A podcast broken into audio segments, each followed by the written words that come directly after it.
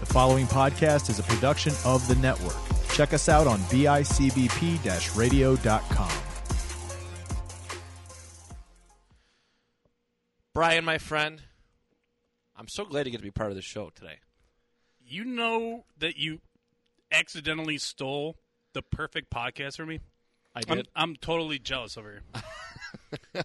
Listing things one of my favorite things to do. it's a fun thing, right? It's a totally fun thing. I I enjoy it a lot. Yeah. I do. Now I was just like, cause I, I talked about it on the first episode when I did it, how I just needed something new to do, and yeah, so I'm sorry. I'm just glad it exists at this point. Right. Some someone's got to list stuff. That's true. Yeah. that's true. Nobody. I don't think there are list podcasts out there, Yeah. but I don't know. I figured it'd be one of those like weird ideas that are so simple but they catch on. Yeah. My my family kind of knows me as like the weird quirk, uh, you know, topics that I like to talk about. So a couple weeks ago, we were um, over at my parents' house, and I remember like, asking all of them like, "What's your favorite cheeses? R- List list your favorite cheeses." how, how many people do you know are gonna start off a, a discussion by going, "Hey, what do you got for cheeses? What- Top five. Let's go." Do you That's- want mine real quick? Anand? Yeah, go ahead, go for it. Why not? Okay. So I might actually. I was so I- plain for years, man. On cheeses, Yeah. so plain. American cheese, cheddar cheese, blah blah blah. Right, simple stuff. There's so many good ones out there. There's a, my my wife is a cheese fanatic, and Oh, she boy. changed my world. Havarti, Crazy, love it. Munster, You like brie. see, I like you know the those gooey center. pre-stuffed f- frozen chicken breasts you can buy? They're Yeah. like breaded. You ever had the apple and brie one they got? No, Try it. is it good? Okay. Well, it's not good like the other ones are good, but it definitely changes it up. Cheeses, that's the thing about cheeses. They they change up everything. You you change out provolone cheese on your sub for a pepper jack. right, Spices it up. a little bit, a little Yeah. kick, yeah. Yeah. I might use it. I know we're recording this a few weeks earlier than it's going to come out, Right. but at time of recording, I'm, pi- I think I might do that one for our, fi- our top five, just for you, just for your name's sake. Uh, well, listeners, welcome to another episode of Eat Sleep List. We're still going, we're still live and kicking, and today I'm really excited to have a. Uh, I just met him practically like a month ago, and we're like. We're like this. Yep. Mm-hmm. we're tight. We're real tight. Uh, he's a part of the my one of my other podcasts, the Two Point Conversation, and he's actually in the process of starting not one, but well, actually, just his first episode, first one episode for one of the shows is already out. He's in the process of getting ready for the second one. Uh, so you got, yeah, you got some stuff going on. Uh, first and foremost, the processing the process, which is a college football podcast with uh, his good friend Ryan Holt Bailey. Gotta get the middle name in. Is that a, is that important? His friends from he's I don't know if he's from Medina, they only know him as Holt. Oh, really? So every time I say his name, I always say it. full- You know what it is? He's kind of like um, the people that like ass- assassins. You always say the, the three names. so Ryan maybe secretly is taking someone out. We don't even know. He could be. Yeah. It could be. I get nervous. I, I'm like, should I say the Holt part? Oh, yeah. or Every time. um, it flows well. It does. It does. And as well, uh, by the time this episode drops, the first episode of this other show should be out. Uh, crafting and drafting, Drafting and drafting. which is a really cool concept. Uh, kind of, it's laid back and fun. Just just in the the same idea as this, Yep. which which uh, I love. I can't speak enough of how it's important it is to have a show that you can kind of relax and just vibe to. Yeah. You know, football talk. It's intense. I'm kind of hoping it springboards getting different people from the network on. That's really what I'm looking forward to. Oh yeah. getting to know each other, giving each other the extra platform to kind of maybe feature something that they already talk about. Right. So bring on somebody from the panel discussion. You know what I mean? talk about comic book characters, Yeah. so anything like that, or even even stuff that they don't usually talk about. Get them out of the box a little bit. What's the um, video game one? We got a couple. There's uh, Retro Blist. Yep. Those guys are down in North Carolina, That's right. and then Scott, Johnny, right? Johnny and Trevor. Trevor. and then we have uh, Greg and his brother Mark, who do. Oh, excuse me, uh, James Sega and Marky Shades, Marcus Shades, who do Squad Wipe. I got, I got, I can't say their government names. Okay. they get mad. Okay. I didn't know this. Uh, they do squad white gaming, which is more of the online uh, competitive type stuff, but they do talk they do talk news and, and all that stuff. Ah. So, So- we have a really good community here, though. I love our network. We're I think we're about to be over thirty shows Well, So it's come a long way. I wasn't here for the beginning, but it's come a long way. But I'm glad you're a part of the journey. You're already just churning ideas, and I love to see it. You, we match like intellectually when it comes to this sort of thing, so I appreciate it. Um, but all right, as we do with all of our first time guests, the moment you've sort of been waiting for, uh, five things, Brian. Five things that uh, maybe cool fa- cool facts, something interesting about you, just something you would want somebody to know if they asked you. Like if- if you're meeting somebody new for the first time, Sure. five things. Uh, first and foremost, uh, I'm married, going on almost ten years. It'll Very be good. Ten years in October. to My Congratulations. beautiful wife. I have two gorgeous daughters, Laura, who will be six in a couple weeks here, and Anna, who's almost two at the end of September, but she actually she's five already. So that's So, good. Yeah, Them terrible twos. It's good to escape them alive. I, I think So- it's more than just a, a year. th- A two, Yeah. she's Goes more, into the threes. Oh, it's Yeah. gonna be for the rest of my life. I'm guessing. It's all right. I love the challenge. hashtag girl dad. That's right. I love it. Um, second thing, I love sports. I really do. It, it's been part of my life as long as I can remember. Right. Playing it, watching it, and it's not just organized organized sports. All sports. Right. You know. So you know, I football from the age of five to sixteen. You know, I really tried to play as long as I could. I only grew to be five foot nine. So not a whole lot you can do with sports when you're only five foot nine and you're as slow as I am. But it's okay because I found other avenues to kind of reach out. Get and- that love out. Yeah. absolutely. So that's the other thing I'd definitely say. I'm a big Bills fan. Uh, University of Michigan. You hear me talk about that constantly on processing the process. I'm gonna It's really. got a good fight song. It's got a good fight. I, I might go there. It's expensive. I know, but it, it just it, just that, that that university pride. it's crazy when you're there. I can imagine. I Yeah. would like to go see a game there sometime. It, it's it's overwhelming, but at the same time, it's not. I think almost there's, there's other. I know for sure there's other stadiums that are way more rocking than Michigan. Right. I- See, I'm not the b- biggest college football fan, but for some reason I've always gravitated towards Michigan, just naturally. The same way I do with the Pace, Indiana Pacers, because I'm a Colts fan. Um, because I went to Niagara Falls, our our mascot name Wolverines, Oh, and the okay. same colors. It just kind of goes hand in hand. So They didn't use the winged helmet though. no, no, No. no, no. Um, who does though? Um, Cheektowaga. Not high Cheektowagas- school. The they're in Cheektowaga. Maryvale, no.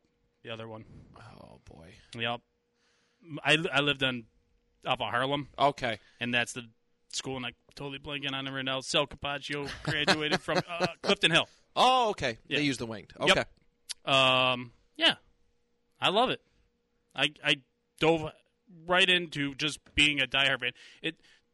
My wife gets in this with me that I set aside Saturdays to watch as much as I can, but now that I have much more of a family thing going on, that I really only pick out two games, Yeah. and one of them's always Michigan. Every time. So like the second game, I have to be really picky. Like which one am I gonna? am, I, am I gonna watch Alabama, Tennessee at four thirty, or am I gonna wait until eight o'clock and watch whatever? But she's never got it fully. You know Right, what I mean? right, right. And most people don't. That it's they're equal Bills and Wolverines, even though Bills are the hometown team. I don't know. it- It's hard to think of when I wasn't a Wolverine fan and wasn't diehard about it. Right, right, it right. crushes me every time we lose to Ohio State, which is Almost all the time. eleven out of unfortunately. twelve years, I think. Unfortunately, yeah. It's insane. Yeah, you Ugh. ever, everything. Oh, this is gonna be Michigan's year, and then they don't, and it's like, damn, Can't get over it. come on, come on, man. Um, the other thing I would say, number three, definitely is um, I play guitar. I was in a band. Oh, okay. I've recorded an album. Have you? I have. what Well, was your band's name? it was called Mortife. It's, it's Latin for uh, sudden or violent death. Yeah, you like the sound of that. It's very intense. Very intense. I'm digging it. So yeah, I'm into it. I heard the, uh, somebody picked up a guitar recently. Yeah, yeah. It might be over there this second. I'm, I'm trying. Uh, I figure there's no better time than now to kind of learn something. I'm kind of at that age. I was telling, oh, who was I telling? It might have been. Who was I? I was talking to somebody yesterday, but I'm like at that point. It was Ryan. It was Ryan. I was talking Yep. to yesterday, and I was at the. Uh, I'm at this point in my life where. Uh, I just want to try things. I don't necessarily have to be good or great at it, but I want to hit. I don't want my life to be super linear. You know what I mean? Just doing what I know. Like that. I know people who just get caught up in the and the the all work no play kind of lifestyle, and I don't want that to be me.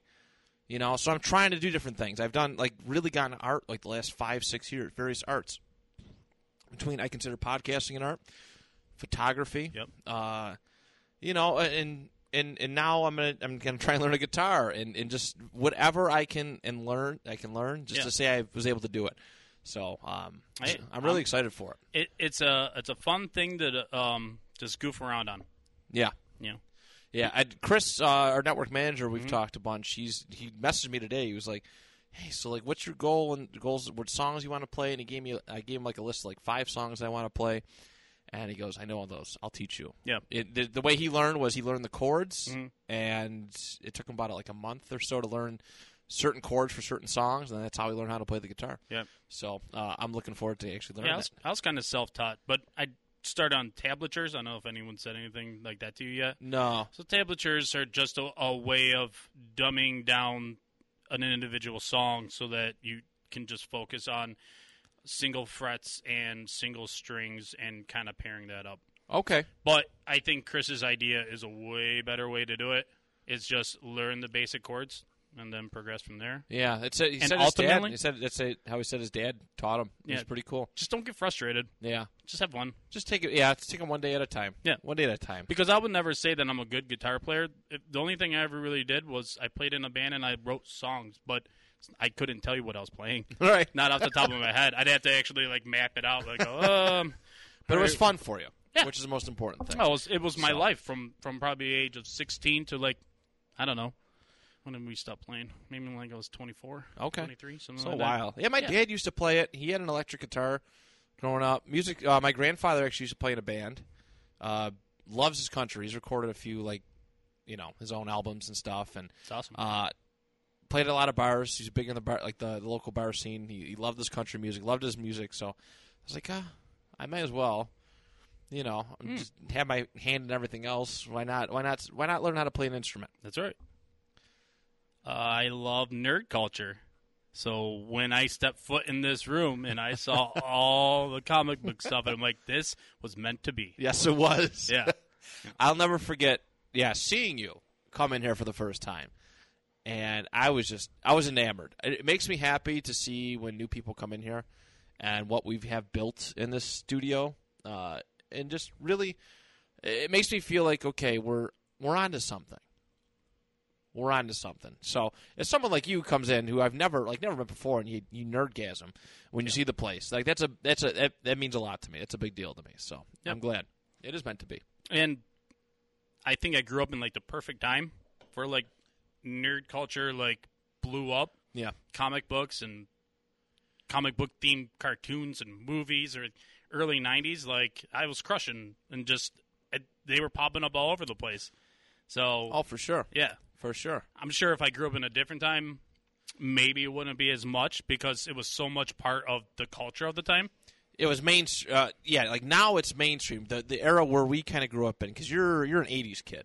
Well, I was Kind of. I was born in '84. 84. So really, when I say like I'm a '90s kid, You because experienced I it, don't but- remember Right. the '90s. I got you. I got you. No, uh, you don't remember the '80s.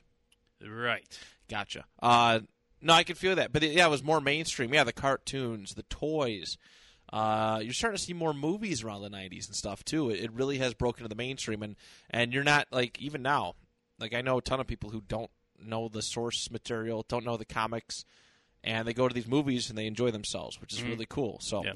I feel a little edgy, like uh, oh yeah, I like this stuff before it got popular, you know, Right. in a wa- sort of sense. But Right. um, but yeah, it's uh, I love I love I love nerd culture. People never understand when Tim Burton's Batman came out and what it did. changed everything. Everything. I was that came out '89. Eighty nine. So I was like the perfect age, where the where the obsession of toys and the introduction of comic books and then a movie on top of it, and not just any movie, like one of the most iconic, you know, cultural co- comic book movies that there It was a still huge is. turning point because Yeah. before that you had the Christopher Reeve super, Superman, and they were good. They Kinda were corny. a little corny. Yeah. it's, it's hard to make a good Superman movie. I agree. Batman, this changed everything. This Yep. is a more serious take on it Yep. versus the Adam West Batman of the 60s, which is very over the top, but it fit its time period. Absolutely. And we, I think everyone that is a Batman fan, you- no one talks junk about it. No. Because it, it very much fit. It, it was a great ad- adaptation of what the comic book kind of showed. One hundred percent. Yeah, I mean it's it's it's it's compared to today's type of Batman or superhero movies, it's it's a little. It's it's not like it, but it's still a. Cla- it's like you know, you and I are both Star Wars guys. A New Yeah. Hope. It's action wise, it's nothing. It it pales in comparison to a lot of the newer movies, but it's still a classic in its own right. That's right. So Yep. And then the last thing, which is maybe why I'm here, is I've always loved history. It was my best subject in school, and it's the one I always look forward to. And it's the one that was the easiest, and it's the one that I actually sought out outside of school. Right. I wanted to. I've been to Gettysburg four times. have you? Oh, yeah. I went for the first time last uh, September. I love it. Yep, I've been there four times. I've gone there four times. I've been to Fort Niagara like three yeah. or four times. Usually live there when there's when it's COVID free. I usually live there. Right. Yeah. Do um, I don't. Do they still do the Halloween fest? They They used to did do it two years ago, two or Did three they? years ago. We went. Me and the wife did, and Oh, we man. had so much fun. It's I love that place. It's It still has that vibe. that old school vibe, the Yep. architecture, everything, the smell. It just smells like the 17. Does that make sense? Like it smells exactly how I imagine the 1700s would smell. Not good. it's interesting. Yeah. Uh, and but yeah, and that's like a fixation on one of my favorite periods in time too. It's it's you really don't. It's it's cool to have that because you don't realize how much important American history happened right where we are. And for those who don't know, if you list, if you live on the outside, uh, you know you don't know me and myself or Brian on a personal level. We, we live in Western New York. All right, I live in Niagara Falls. You live in Alden. Alden. So, so I mean, this is we're, we're this is all Western New York. So there's actually a lot of rich history here um, that you know it goes back so so long ago, so so long ago, and it's it it's it's really cool to see some of the names that have, of people who've passed by here. Yeah. You know, George Washington's been here. Some, you know, just huge. I think maybe Cornwall. I feel like Cornwallis has like been old Fort Niagara back when the Brit- British owned it too. Well, definitely during the French and Indian War. Yeah, Yeah. so there's been a uh, lot of like cool historical figures that have passed by here, and I always love stopping. If I drive driving like Yeah. on an open road, and you see one of those blue historical site signs or whatever, I always love to read it and see who who or what was a part of. Do you know. think eventually we're gonna have to change uh, saying French and Indian War? I hope not. It's not very PC, No, I know. but it it flows better than French and Native American War. Yeah, cancel culture's weird, and it's definitely a discussion for another episode. Um, so all right, so yeah, so today we are going to do our f- top ten favorite historical time periods. I've been chomping at the bit to do this one uh, for quite some time now. So before we get into it, let's turn on our royalty-free, copyright-free radio. There we go. And let's begin our pseudo road trip. Brian, my friend, start us off with your number 10 favorite historical time period. We're gonna start a little closer to home right now, Okay. and I love the '60s. 60s. I love the '60s. Everything about it, the the love hippie culture, the music that came out of it, It was a very interesting era. the the cars. Like there's so many things that like style. yeah. When I think about like you like a time machine, if you could take a time machine and go back to any era, the first place I want to hit, if I'm allowed to go to mul- multiple, is I, before I go anywhere else. Let me hit the '60s real quick. Let me go see what Woodstock was like. Yeah. You know what I mean? I can agree with that. I don't want to live there, No. but but I'll visit for a little 60s, bit. it was a little sketchy. Sure. Uh, a little sketchy, but you could actually see like the birth of our the way we live now Yeah. take place in the 60s. Uh, t-shirts, jeans, like that wasn't normal adult male style. Right. back in the day. You know, prior to that, fifties maybe it was like a bit of a fifty was. I, when I think of fifties and, and before, I fi- think of like button-up shirts, Mm. pants. Hello, honey, how are you? You know that sort of thing. Uh, it just it, and now you get like this this rebellious attitude amongst you got amongst teenagers, young adults, and T-shirts, video games, the movies. Mm. Yep. everything's starting to change. Music is changing vastly. Yep. uh, and very quickly too. Yep. So that's a very interesting time period. Um, yeah, the sixties. My I can't say that. My mom would kill me. Uh, uh, my mom has siblings that grew up in the '60s. Uh, you know, uh, so they, you know, I'm hearing it from my grandparents. A very, uh, very different time period. Yeah, that, I Very- mean that's smack dab in the middle of my parents' childhood Okay. because my parents were born in '52. Okay. So All right. Yeah, my mom. Uh, well, screw it. The cat's out of the bag. Mom born in '63. My dad was in 1969. So, uh, but my grandparents lived through it. My my grandfather fought in Korea, so he kind of got to see. I think he did Vietnam. This- He went to Vietnam as well. Uh, so he's kind of seen his fair share of. You know, he, he knows what the '60s were like. everything was very intense. You know what I mean? It, the, the the music movement very intense, very fast. Everything's happening very quickly. You go from the Beatles, where they started the whole lovey-dovey thing, and then think about where they ended. You know Yeah. about the revolution. and everything. The, the wars where we started, the Vietnam War, got very intense, and like you had people actually standing up and and, and doing their own peaceful protest of trying to end it. And I don't know. A lot of a lot of interesting acts. Because yeah, if you think about ten years prior to like the '40s, '50s, country music predominantly was that was the that was the main music. Like I I seen this really cool graph chart video thing on Facebook, and it was saying which genre of music was the most popular. From, Right. Like the '30s to the '50s or '40s to the '50s, all country music. Then '50s and '60s, everything started to switch around. It happened so quickly Yep. people were, you know, uh, people were like, oh, we don't understand. We're confused. I don't like this. Damn hippies. Damn hippies. That's a good one. I like this. I like that decade. That's a solid first pick. Uh, my number ten. It actually spans. It's a long time. It spans a long time. It spans over 400 years, actually. All right. Uh, I learning about history in high, s- middle school, high school. Uh, this one phrase always stuck with me. It was actually a phrase that they used to refer to quite often.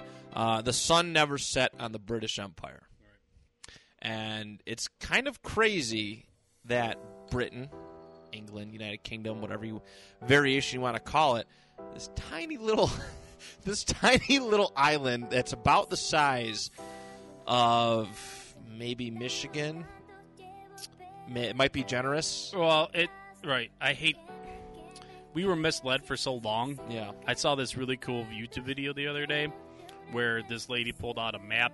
I don't remember what decade it was produced, but she was like, "All right, you look at the map, and here's North America and America, Canada, and, and here's Africa, and look how much bigger it is." It's not true. Africa's massive, It's man. huge, yes. massive. But the the the Christian um, Catholics were a lot of the educated back in the day. So th- they were the ones that were kind of leading the push on Right. map creation and developing education. Earth and, is center of the, the universe and Right. that kind This- of mentality. We, we are the leading front, so all the white European God fearing people were the ones that were creating all the education and the materials. So they got to do it. And then she pulled out another map and she goes, This is what it actually looks like. so I would be curious to see what England's compared to in the US, but yes, very small, but comparatively, yes, Comparatively. comparatively to other most other countries, um, and it's kind of amazing that they had they just had they were everywhere, everywhere. Uh, I, I- we were covering the American Revolution at one point. and There was a there was a something about I think it was like like a one- like a political cartoon. It was uh, it was like an octopus or something. It was supposed to represent England, and it was you know showing all all the colonies that it had all over the place. Uh, their major colonization period. There was you know brief colonization before this, but 1583 to 1997 is technically the area that I really like. Um, yeah, it's it's uh, crazy. How, yeah, the Sun legit. I think uh, what was the the statistic? I think they had. Uh, I want to say like 23 percent of the, the world or something like that. They had a they had a colony or you know Mhm. they were they were based out of. I can't find the stat specifically, but uh, but yeah, they were all over. You think of India, Africa, Australia, uh, Chi- like China, a lot of parts of Asia, and so they- Right. Canada. They were just all over the place, right. and they were a major world power. And then they kind of, and after World War II, they just kind of Right. kind of fell off. A lot of revolutions and, and this and that. But uh, I always found it amazing that this this island controlled a good chunk of the world. I think that's why. because They almost had to. because you are an island, so much of your resources is going into boats and, and, and developing a navy and stuff. So One of the best they- navies in the world they- for a long time. They mastered it. yeah. Yeah, and so you had such a strong resource area developing your n- naval com- commanders and whatnot and passing on knowledge for hundreds of years. And yeah, I can see how that you quickly, you know, Spain the same way. Yeah. Not an island, but I remember those two. Spain did it. Yeah, they butted heads a little bit, but Yeah. they did. Spain had a pretty powerful navy as well. What I never got were the Dutch. How, how did they get so much power? they were, they were everywhere. Not as big as They were for a little while. Yeah. Quick little bit. They had uh they had a big chunk of Who knew those wooden shoes could kick so hard? the Deutsch. Uh, the Deutsch. Uh, I have some Deutsch genealogy in me too. Nice. Um, I Uh, I was, am I'm almost 100% German. are you I really am. okay? Almost 100%. Okay, very good, very good. So yeah, number my number ten is uh, the British Empire. I love it. Uh, you know, you see a, uh, just a huge change. Uh, I mean, look through all the different monarchs and and, and just how. Uh, it's, just, it, it's just really cool, and th- there's so much to it. Just so much to it. I just, and it is. It, I mean, it is true. The sun really never set on the British Empire. I think it's uh, one of the coolest things. Probably the largest empire in the history of the world. I mean, we're in world history. Very well could have been. Right. Um, if you think about square mileage and, and all that fun stuff. Yep. Uh, but yeah, Only a few would have rivaled. I can agree with that. Yeah. I can agree with that. Yep. Very few. Uh, but yeah, that is number 10. Brian, on to our number nine. Uh, Greek. And and really, um, what I remember from history class was I love talking about the mythology of, of Greece. Yes. And the development of that.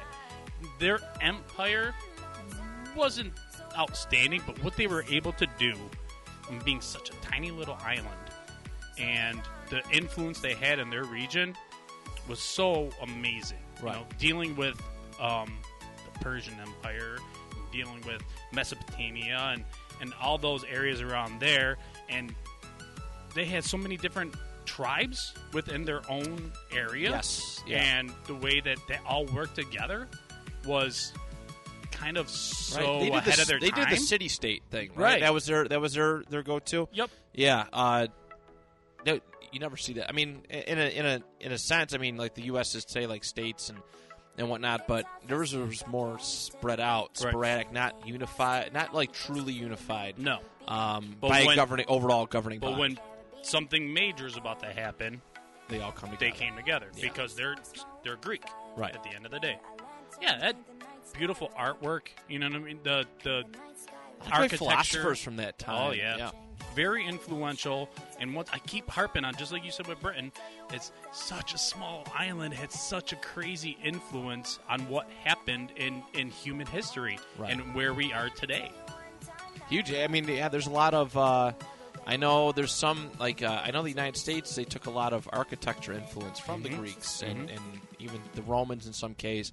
Uh, it- a lot of uh, the, the, just the the ways of government too, like a lot of their beliefs in government, uh, just influence. I mean, like I said, even to this day, it's uh, it's pretty miraculous. They were like. Uh, I'm not gonna say they were the- one of the first like major civilizations, but they were pretty close to it. Um, pretty close in like the modern world sense, I, I guess. Because you think of some other big civilizations, and I'm not gonna say they weren't like modernized, but um, their day to day just functionality, the civilians just it was the Greeks. I feel like is more. Uh, reminiscent, or we can see that a little bit more today, like social, just the socialness and, and just a- a variety of different things, uh, entertainment and, and and so much more. I feel like a lot of that is carried over to Yep. United States uh, culture. Socrates. Socrates. Um, uh, all right, very good. My number nine. Now this was this is a fun one to kind of dig into. Uh, for the longest time, Japan was this place that nobody messed with. Pretty uh, standoffish, pretty standoffish, and then outside influence kind of came in, and all of a sudden, Japan's this becomes an empire. Imperial Japan is my number nine historical time period, uh, 1868 to 1947. It started with the uh, the Meiji, I think it's Meiji or Meiji uh, restoration, and they pretty much just they just became really aggressive ha- like industrialized quickly. Because like before that, you just it is very laid back, very, very, you know, Zen. Zen. Yes, exactly. And all of a sudden, yeah, they're they're just this major world power. They just kind of came out of nowhere, and they're picking fights with Russia and all these different places. Uh, they were in quite a few quite a few wars uh, in their time. You know, it, in kind of growing and trying to expand a little bit. But it was just crazy how o- almost overnight you go from peaceful to super aggressive for a good. I mean, Jesus, eighty years Right. you know everything from like Pearl Harbor, the involvement with just ev- there's so much, so much that came about uh, this very aggressive time period in Japanese culture. Uh, it was kind of pushing away the older style, you know, the the shoguns and the and the samurai. The, there was a bit of an internal internal like struggle with that. Like the samurai was like like, like it was almost like a faction. Right. It, um, was the last of like the class societies. Yes, yes. And this Feudal. Yes, exactly. And it just phased it all right out. Right. And and yeah, it, it modernized, and now Japan, uh, probably one of the, I would say more, one of the more technologically advanced places. Oh, yeah. In the in the entire world, I would love to go see Japan someday. Uh, It's beautiful. is it? Yeah. I've never been. Oh, I, I've seen pictures. I've seen videos. It's a huge like pop nerd culture. Yeah. Uh, you know, huge, huge influence on all of that. But, uh, but yeah, for the longest time, isolation, isolation, isolationism, and then, Bing, Bang, Boom. I, um, my favorite story that comes out of that period is I don't remember exactly. So China and Japan kind of traded off, Yeah. fighting each other, right? And do you remember that? I, I bet you do. As I start telling it, China was sending a huge fleet of ships to come invade Japan, Yes. and one of the largest, it's either a tsunami or typhoon, I don't remember which, like wiped them out and just completely decimated. And it was like this, this like God came in and intervened, Intervened. and said like, listen, this can't happen because in you know we're, we're, we need anime, guys. You, you can't, if you come in now, we may never have anime. We may not have Dragon Ball Z. That's right. We need this. So we can't do that. we won't have K-pop music. Pokemon will never happen. No Pokemon. I can't. I can't live like that. Um, Jesus Christ. uh, but yeah, I mean, that, I, I just I, I No re- Karate Kid. no karate. No, probably not. Probably not. At least not the second one when they go to Japan. Third TMNT when they go back in time to. Well, Oh maybe my that might work. God. Uh, that was amazing.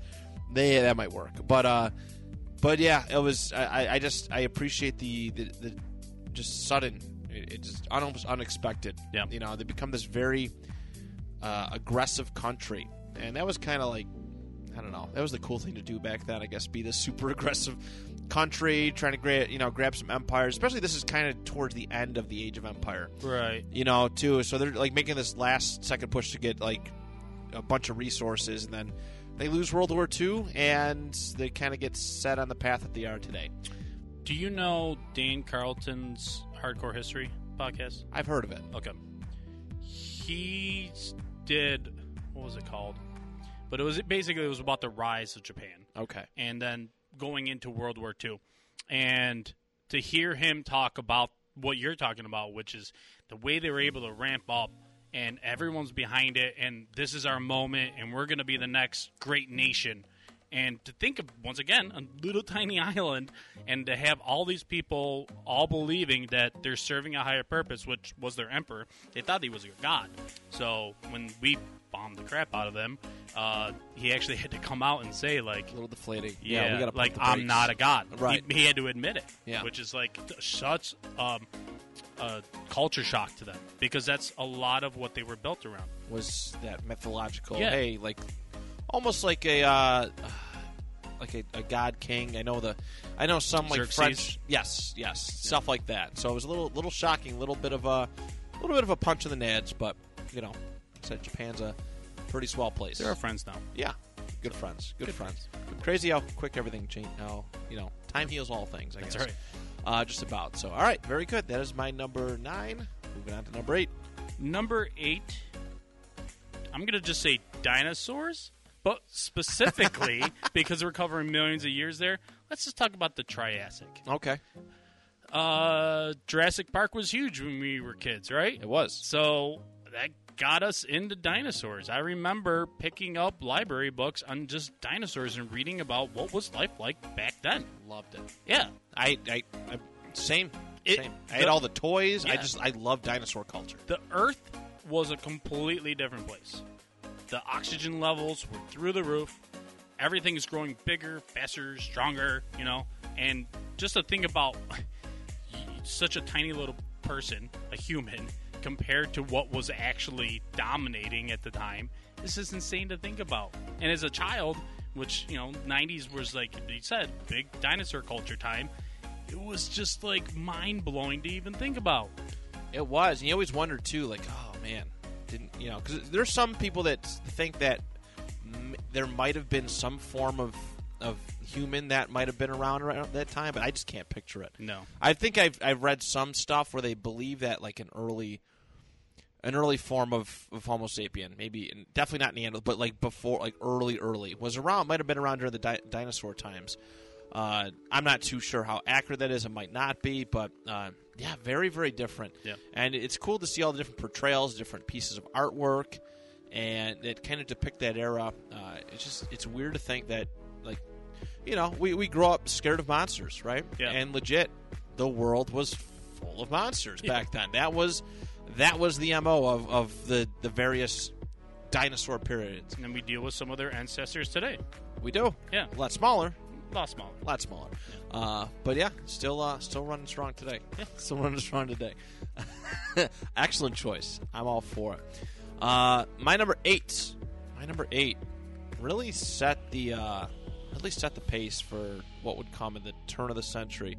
Uh, Otto von Bismarck uniting Germany between 1861 and 1871. You're you're crushing me with these dates. I, I, I'm I wish very I would have thorough. typed dates. I It's all good. It's all good. Yeah, give me the Triassic period dates. Ten million BC to to twelve million BC. yes. Did I go the right way? No, I went the No, wrong you way. went the wrong way.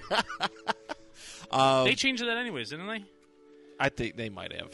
Uh, BC and AD aren't the same thing anymore. Yeah, it's it's everything changes. that Everything goes back to the the Catholic Empire influence. Yes. Yeah. that changed all that. Yeah, Yeah. changed all that. Uh, so yeah, unification of Germany. Uh, I didn't realize that Germany wasn't really a place until like the end of the the end of the 19th century. It's crazy. it was there was Germanic tribes, Right. Uh, you know, different. It was very spread out. There was what was it Prussia was uh, was probably a it might have been the biggest German area, but it wasn't Germany. right. I think I think Prussia was the pretty big one because I remember like Prussia, like Russia, and then Prussia's just not around anymore. Uh, Ottoman Empire and, and and I believe had a had a maybe maybe the Ottomans. I'm not 100 percent certain on that one, but uh, but yeah. So Otto von Bismarck just goes through this he just this huge like military run, and he just he's just fighting everybody. He's like, we're gonna unify Germany, and we're gonna have this one Germanic s- you know country. Uh, let's see some of these places. Uh, Holy Roman Empire. That's what it was. It wasn't the Ottoman. This is the Holy Roman. Uh, they clean house. They're fighting with with France, Austria. You know, uh, it just a bunch of places to kind of unite this place, and uh, it really sets the stage because you know within 30, 40 years, you know, no offense to your ancestors, but Germany's has a bit of you know they're, they're they have it they're a little bit they become like an aggressive, very aggressive. Uh, you know, system a lot. You know, the alliance system and Right. and all that stuff, and uh, and we all know, you know, World War One and World War Two, they were, how they were involved. They didn't start it. No. Wait, which one? World War One? Or the one they did not. Start They did not that. start World War One. That is true. World War Two. eh, I can't. I can't give you. I Oh, can't they're give the you bad this. guys. World War One. They did not. No. Um, that was Franz Ferdinand's fault. His death. And that stuff, but uh, it's your fault for being assassinated. yeah, how dare you? But you did inspire a halfway decent band. I like Fran. I like Fran Ferdinand for a hot minute. They What were a good- weird band name. very strange. Let's but- name our band after some random monarch that was assassinated to start World War One. They were good for an album or two. I'll take it. Yeah, Serbians took them out, right? I was that. I think it was. Yeah, there's, the whole alliance system it just got crazy. But the unification of Germany, it um, yeah made s- made some uh, you know some of the bigger European powers. I mean, France still had a pretty big run. It, it just it just made a lot of these smaller places kind of united them all. so. I if, if I remember correctly, um, France at that time is coming out of the Nap- Napoleonic age. Yeah, it's a little. It's like f- the effects are still there, but it's like it's about fifty years afterwards. Mm-hmm. Yeah. at this point. Uh, but Napoleon III is is is emperor around this time. Okay. So So you, it's kind of the shift in the way military operated, and Germany was way ahead of everybody. The way they were organizing, the tactics, the way they were able to completely shift so much of their monetary um, funds to just military to quickly build up their ranks, Yeah. and get them up to speed, get them the same- weapons they literally need. just like Japan. It's Like, It crazy. was, it's crazy how in, and right around the same period, the time too. yeah.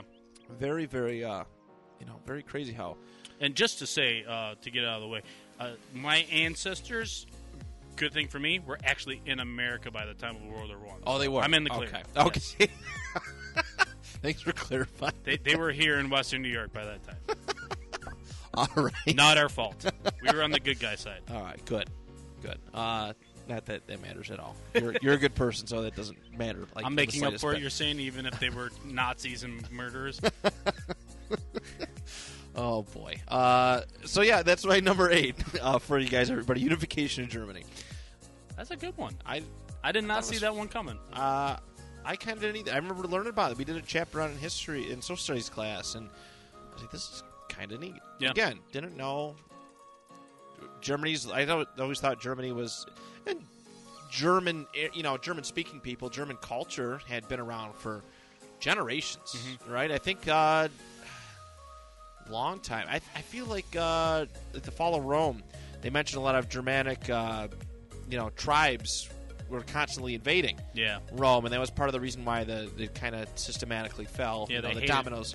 they hated being occupied. Yeah, so so that's that's They were actually a really good source of what we have now culturally for for poems and music.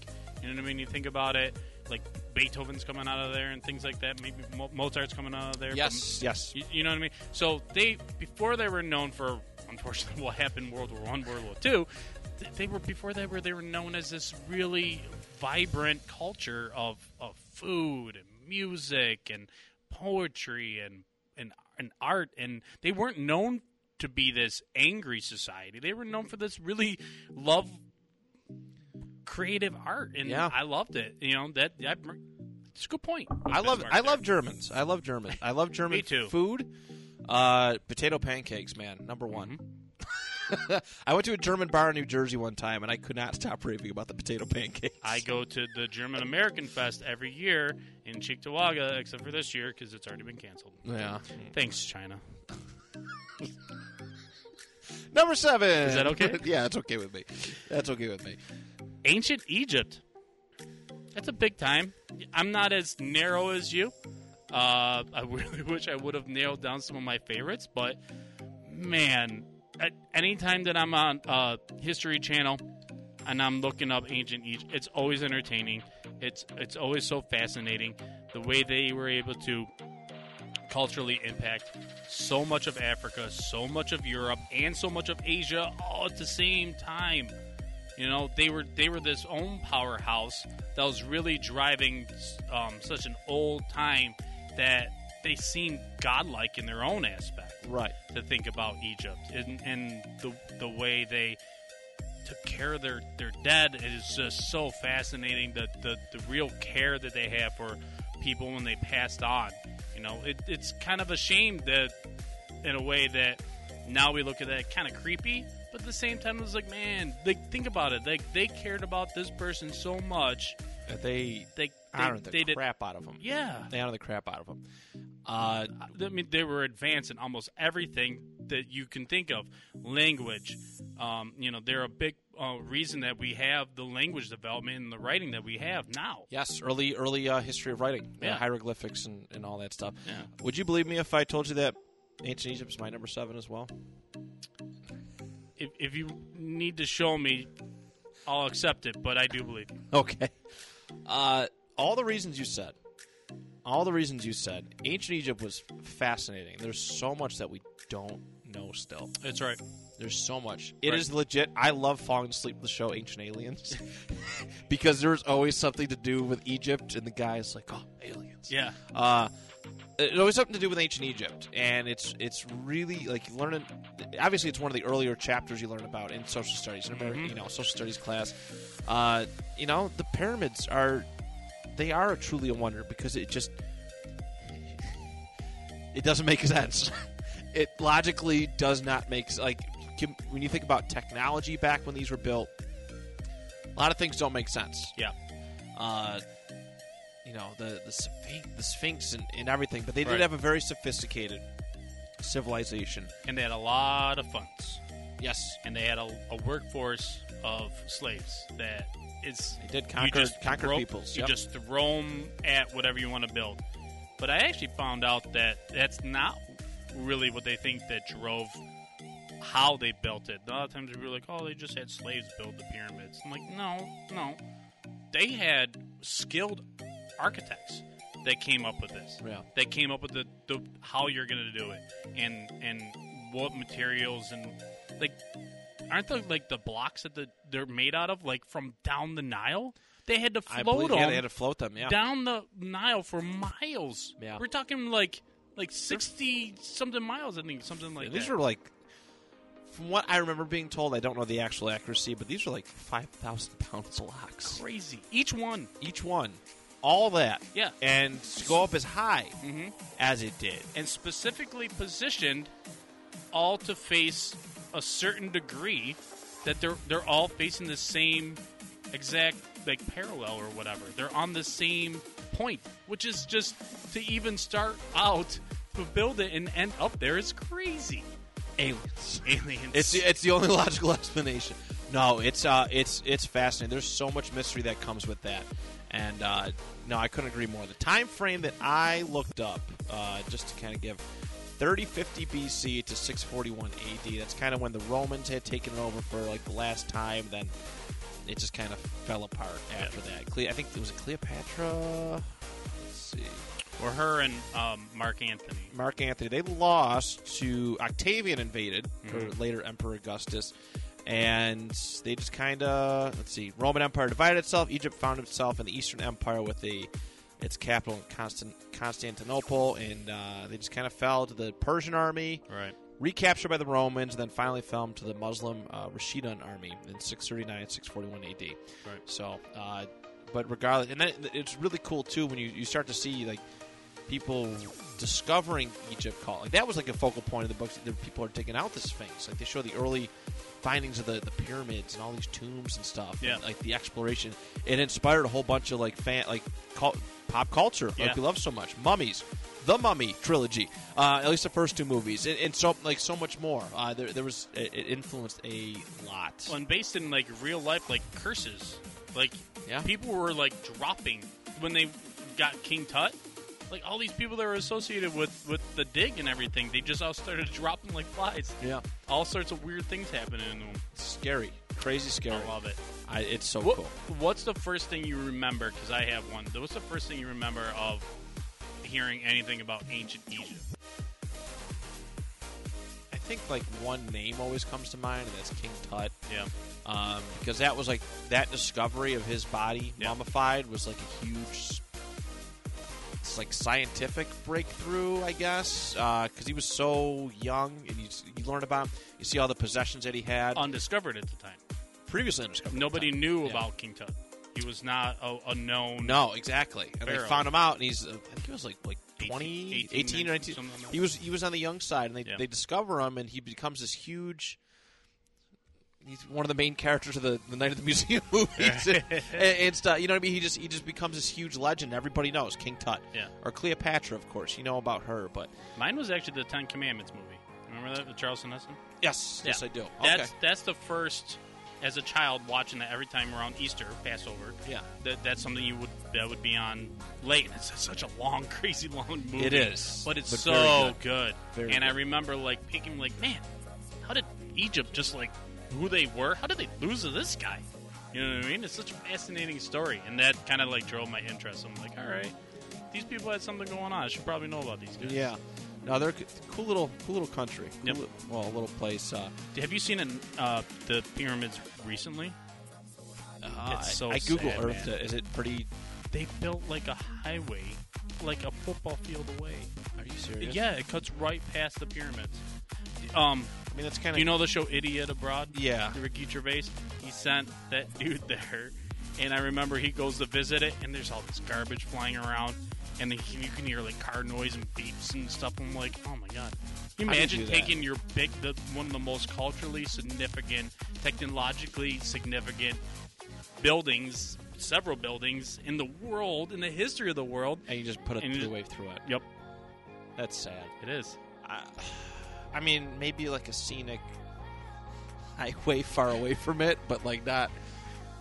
I, I don't You understand. want to go see the pyramids? Yeah, let's just drive down the highway. Let's, let's bike doing 60. hey, there it goes. It's just- it takes away from the fun. I heard it used to be gold plated. The Pyramids. Oh, really? I, re- I, some some sort of not gold plated, but some sort of the sheen on it, where you would have been able to see it for like hundreds of miles away. Oh, really? As you were driving to it, you wouldn't even. It would be almost blinding. The sun bouncing off of it. That's pretty cool. I could believe that. Yeah. I could believe that. And real quick before we move on, Yeah. the Sphinx you brought up. Yes. that's actually a very significant topic right now through Joe Rogan. I was talking about podcasts, but Joe Rogan had a couple of guys on there talking about like the, the um, destruction of it and what possibly led to the erosion, stuff like that. So they think that a asteroid hit in Montana-ish area, sh- and that what's caused all the glaciers to start receding. Right. and at the same time cause massive floods throughout the world, and that is tied into like the story of Noah. Every major civilization Really? has a story of flooding. It's not Right around like, the same period of It's time. yeah, it's too. not folklore. It's real. Everyone documented like we had massive flood here and there, and they think that the Sphinx may have been flooded then because of something that happened in North America. No kidding. Yeah, That's cool. I haven't heard that one. Yep. I watched Joe Rogan a bit. and I haven't heard that one.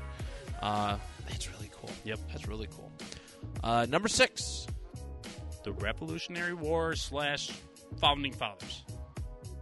It's important. Very important. It's ridiculously important, and it's something to keep us grounded to where we need to go. And it's tough because people like to talk about freedom, Yeah. and we don't really know what it's like to fight for freedom and how to really feel that you're in control of you and the people around you. Right. We're so small, the communities were so small, and you didn't have a lot of big cities. You only had a handful in the whole colonies. talking about Philadelphia, Boston, maybe a couple in like New York. Virginia. Yeah. Yeah. Even then, even New York wasn't New York now. No, not even close. Yeah. But it was one of It the may bigger have been hubs. even called still New Amsterdam at the time. I think I don't remember when they changed the name. when the when England came over and took it over from the Dutch. They That's- changed They it. changed it. Yep. So, the Revolutionary War, and to tie it in locally, going to Fort Niagara and knowing how important our area was, as well as all of New York, into really just pushing the idea of being our own control, in control of our own freedom, and and being this new nation Right. and the Battle of Bunker Hill, and you know, uh, This is a big deal. it is It's a huge deal because we. I mean, we talked about my number ten. ultimate underdog. Britain, ultimate underdogs. Britain was literally to the best top to bottom military force in the world, World. when that happened. And granted, the, the French helped us out big time. big time, uh, big time.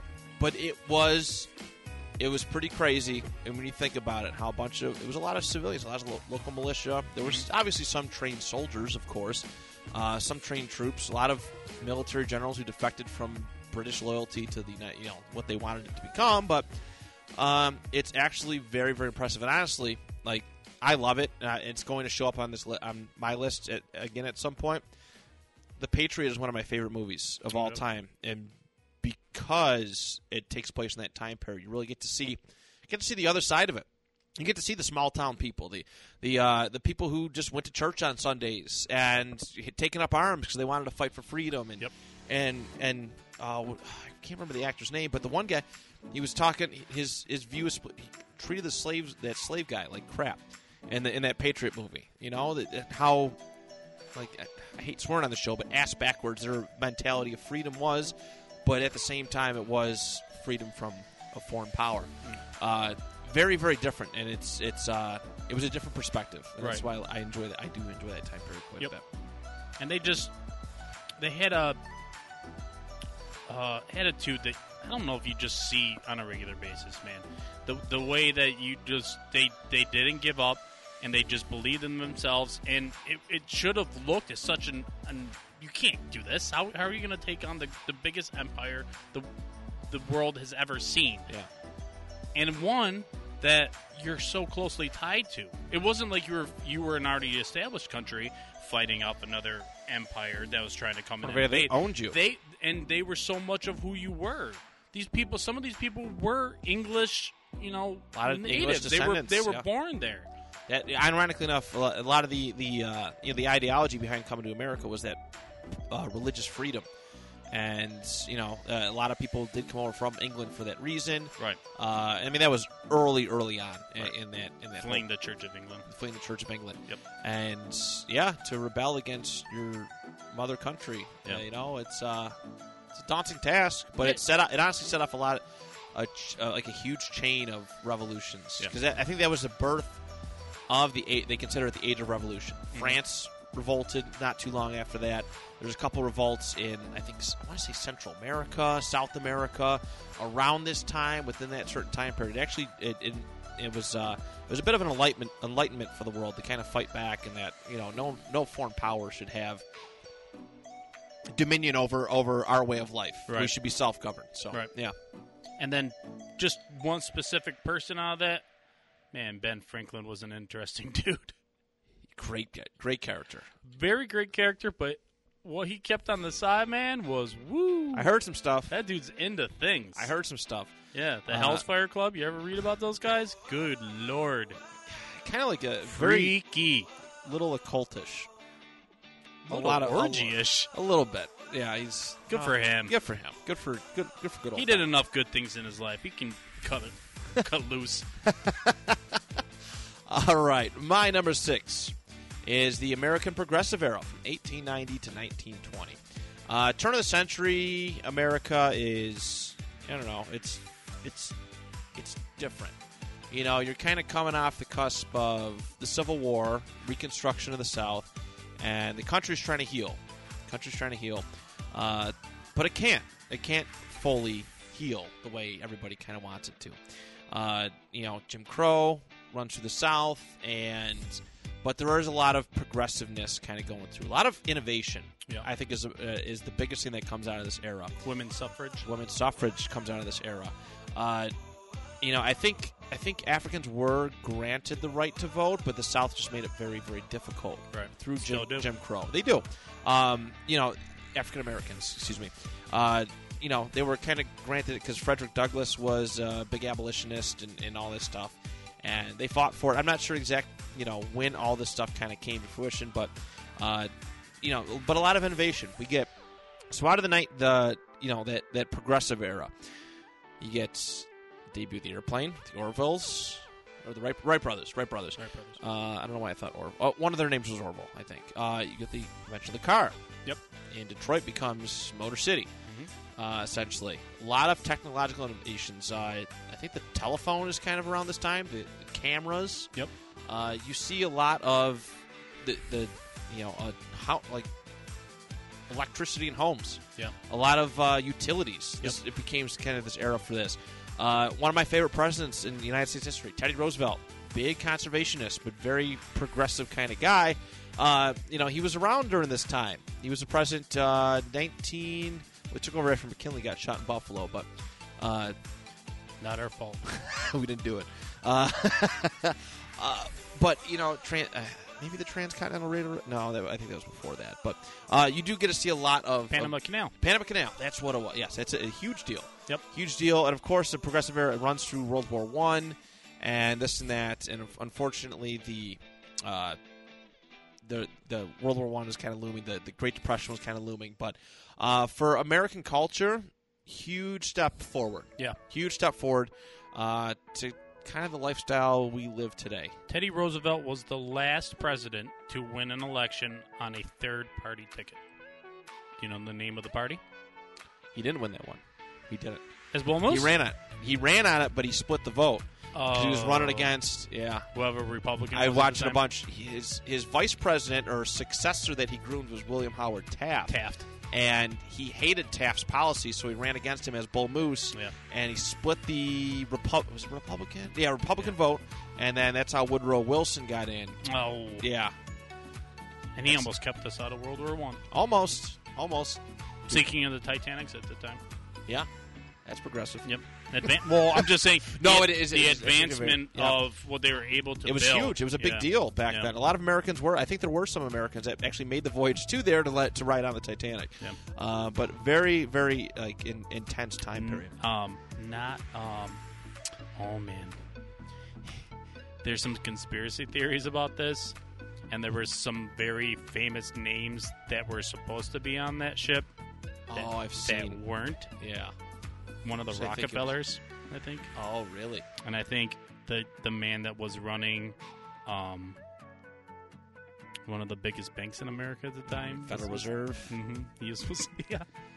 It's cr- It wouldn't surprise me. the U.S. It has doesn't some, surprise me. Some crazy stuff that like shady history, a little too uh, coincidental for uh, convenient, yeah, sort of things. No, I totally get that. It's something I definitely like to explore on No, the show. that's probably for America one of the the biggest moments. You know, that period was so vital to because you don't win World War One without us. You just don't.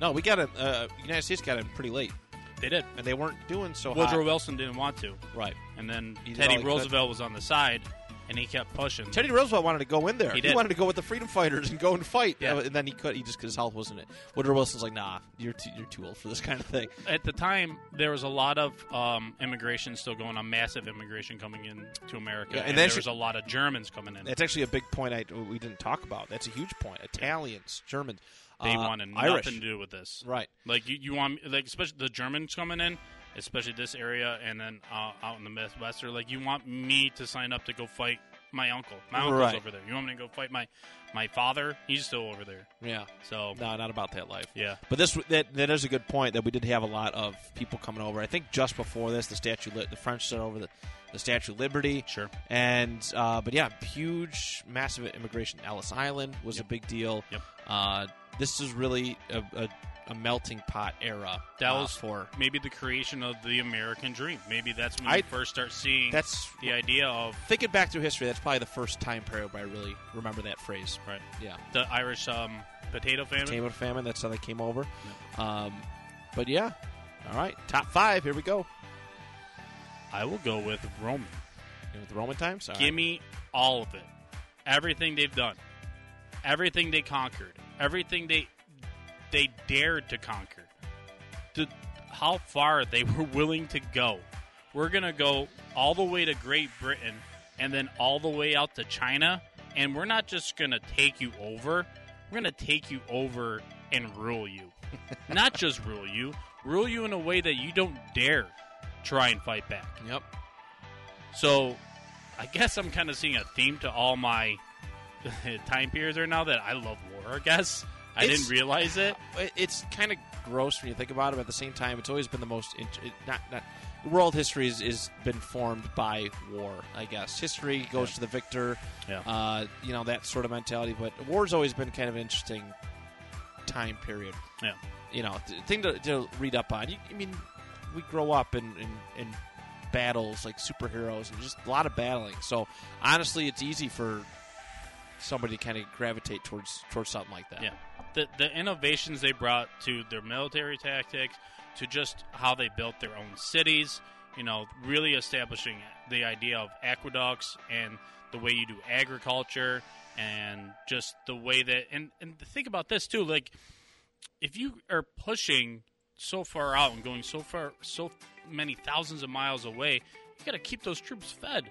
And they were able to do it successfully all the time, and it, and it never hurt them. You know, they didn't. It, unlike other times that we've seen big pushes in imperialism, that you push a little too far, and like Napoleon, Yeah. push a little too far, and then you you, you no longer can keep up with the resources, and now you're stretched out too far. But the Romans did it for decades and decades and decades, They and look easy. passing it on Yeah. to the next guy and the next emperor and the next emperor. And they've had some of the most fascinating emperors of all time. I've talked to you already um, once, not on the podcast. We were talking about Caligula. Yes. You know, they had so many influential, crazy people that have ruled in their countries. It's just insane to think about their influence in first attacking um, Christians and then embracing Christianity and then pushing Christianity. You know, it's so many ways that they've impacted the way that our world exists today. They have Yeah. all roads. I think another another cool little phrase I roads remember. lead All, to Rome. all roads lead to Rome. Yep. Uh, that was that was definitely one of those early on ones. Uh, I can. That's a great time period. I actually almost had that. That was that, if I had an honorable mention, that would be honorable mention. Yeah. undoubtedly so. Uh, very good. All right, my number five. I used to hate this this reading this in, in high school. I hated it, uh, but now I appreciate it a lot more than I used to. The Renaissance, Renaissance period, 1350 to 1650, uh, roughly, uh, almost like an age of enlightenment. I think uh, kind of ran through that. Uh, you see a lot more like before that. It's really the Dark Ages of, of medieval history, right? You don't kind of the Dark Ages, uh, a lot of, a lot of war, pretty Mm, much. A lot. It was mostly dominated by war, and then things kind of calmed down. Of course, there were some people squabbling, but uh, you see a huge, uh, just like the American Progressive era, you see a huge push in inventions, Yep. uh, arts, Mhm. science. Yep. Uh, a huge push to that. You know, we were talking about uh, with the map back with the British Empire. You know, like the Galileo time period. You know, the the world, the universe doesn't revolve around the Earth; it Right. revolves around the sun. Uh, there's this huge, you know, uh, Christianity kind of ruled, ruled everything. Everything, a lot of things went through the Pope, but there was this pushback, this, this ideological pushback against. You know, this ain't right. We can legit prove otherwise. You know, than what other than what you're telling me Right. uh, you know, there, there's there's all sorts of the, the Catholic Church is a, is a very interesting historical perspective, but uh, you know, all the witchcraft and, and, and just it just a lot of insane stuff came out of this time period. But uh, I do appreciate the works of a lot of you know I, I've come to appreciate the works of Shakespeare. You know, I'll I'll sit and read. I'll watch it. I watch it. I watch Hamlet. Shakespeare's. Shakespeare's Do you subscribe to the idea that there was more than one person? That's a thing. Yeah. Yeah. Really? Yeah. Hon- honestly, that a lot of people think that now. That there was at least three people that wrote, and, got, and they all got credit to w- one name, Shakespeare. Really? Yeah. I never heard that one. And possibly some of those were women, and women weren't They weren't allowed, allowed be- have that sort of credit. Right. Right. Uh, you said Dark Ages right before that. I think you don't get that push of all the innovation and enlightenment without having such a ridiculously sad and terrible true. time in human history. domino effect. Yeah, people are just like, okay, we're fed up. Yeah. Uh, you know, now you start to get into the bit of an age of exploration. Yeah. People are doing that. Invention of gunpowder Yeah. is around this period of time. I was stuck So in there's- my house for dec- for 20 years because of the Black Plague. I'm gonna go out and paint. right. No, seriously. That's exactly I how it wanna, was. I'm gonna bring. I want to bring, you know, en- enlightenment and, and, and happiness to people. I, I want to challenge people to, to think outside and, and and realize that there's more to our existence than just wake up, eat, and and stay alive. Yes. No, 100%. Uh, yeah, great time period. I love looking at There's even some cool, like, uh, I've seen some, like, even, like, conspiracy theories and stuff. Like, there's cool paintings from around this time period where they have, like, UFOs and stuff. A Oh. lot- I love the conspiracy theory stuff. Uh, I, I, I legit should- should do, like, a top 10 conspiracy theory thing. Uh, but, yeah, number five is the Renaissance. What do you got for number four? Prohibition slash the gangster era. Yeah. Roaring Twenties. specifically, you know, what's happening in just the way that the country is embracing the bad guy and thinking that they're kind of the good guys. You had so many unique characters running around. You had Al Capone, you had the five families in, in New York, Yeah. you know. You had uh, Bonnie and Clyde running around in the Midwest just creating mayhem. You, um, uh, I can't- I wish I could think of all of them right now, but just that period was just uh, the advancement of automotive uh, engines and, and the way that the, the V8 engine comes out and just completely takes over, and the cops have nothing to do with it. Um, you had to create a, a federal agency to actually reel these people in because they're like, well, they're going across state lines, and what am I supposed to do? I Right. can't send guys there. So they actually create the FBI to counteract all this because these people are, are doing whatever they want, and we can't stop them. We can't match their firepower. We can't match the cars that they're driving in. You know, they're they're money laundering. Nobody knew like how to launder money like they were doing. They were hiding all these funds, and they organized didn't know where crime, it was. man. Yeah. It was it was it's very impressive. Uh, I love that time period. Yeah, the the, the, the villain was the, the quote unquote villain was romanticized yeah. back then hugely. Yeah, the Prohibition era, like they, banning stuff just doesn't work. Nope.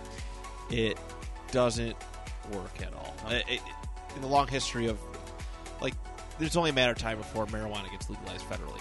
Only a matter of time. Uh, you know, it, it's this. Yeah, this era was just really cool. The speakeasies and and uh, there's a lot of culture that comes from it. A lot of culture. Yeah, just like in the 60s, we were talking about the way that people were dressing. Look at the way they dressed back then. Yeah. Look at the way the gangsters were, were, were rocking those three piece suits and the fedoras and all those girls with the fancy hairdos and everything Oh, yeah. like that. Yeah, or like uh, there's a lot of. I think this is kind of like the early days of Hollywood at this point too.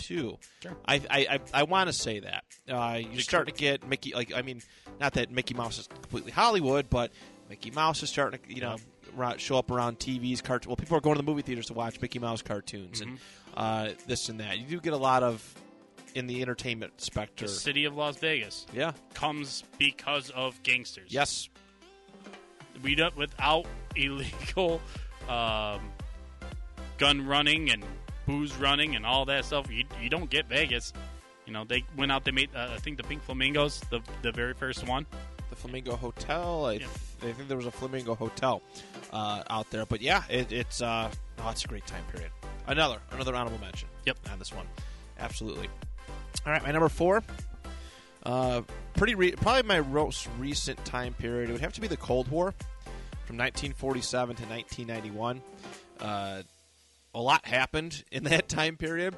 I just found it so fascinating that uh, for like a four or five year span, the U.S. and the Soviets are getting along. Everything's hunky dory. We're fighting the Nazis, beating up on Japan, hung Mussolini, Yep. and then so quickly, so like it just complete, uh, complete separation. As Winston Churchill once put it, an iron curtain has descended upon Europe. Um, a lot of discrepancies with how what to do with Germany. You know, uh, that, I think that's what birthed it, and then here we go. We're going back into this this whole alliance system that started World War One, and legit, uh, there was a couple times where we were on the brink of something big possibly happening again. Right? They Russia, the Soviets had their own s- their own satellite states. United States had NATO.